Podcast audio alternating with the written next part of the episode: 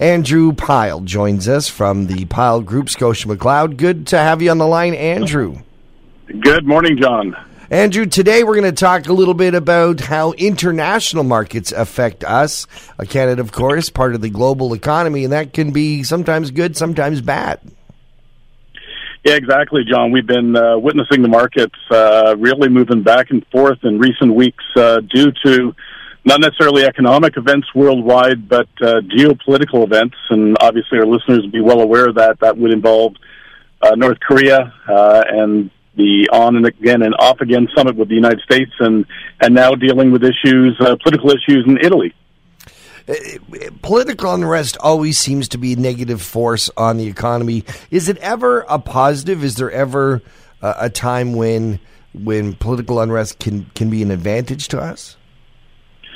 I think the only time we would see that being maybe a positive for the markets, John, and, and maybe also the economy, would be if we have current policies that are not today conducive to the markets, and then the perception by the markets that if we have this political instil- uh, instability and it turns into a different set of policies or a different government, uh, then that might be better for markets and the economy.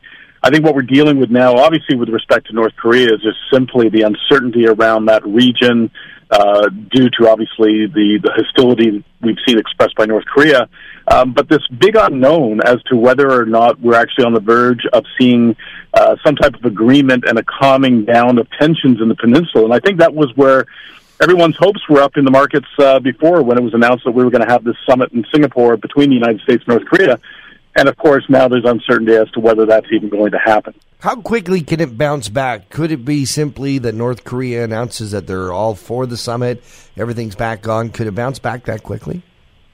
Oh, absolutely. I think if we saw confirmation by both sides that the summit was going to happen, and keep in mind, John, this is a summit that's about to take place within two weeks. So this is not something that we're planning on mm. uh, over the next few months. This is something that's supposed to be happening very, very soon. And so, yeah, if we did see confirmation, I think you would see a fairly quick uh, bounce to equity markets, uh, perhaps even an improvement in confidence uh, just over that situation. But again, nobody today, this morning, is betting the farm that this summit is going to go through. In terms of those uh, hostilities between the U.S. and North Korea, is it a matter of just the fear of the world going into a world war, or is it that these are significant trading partners? Uh, it's interesting with respect to North Korea because North Korea is not a tr- major trading partner of anyone. Right.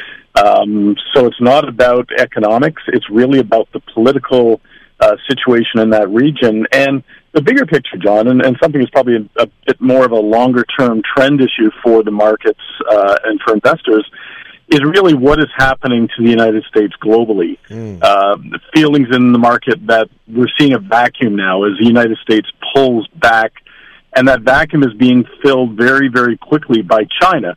Again, that's not to say that that's a negative thing for the market, but that's something that is very important from a trend point of view.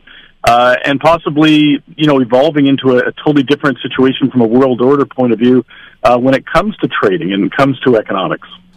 You know, you, you, talk about the whole world order, and you see that our largest trading partner, the USA, is really, at least it seems to me, seems to be getting much more global negative opinion of it.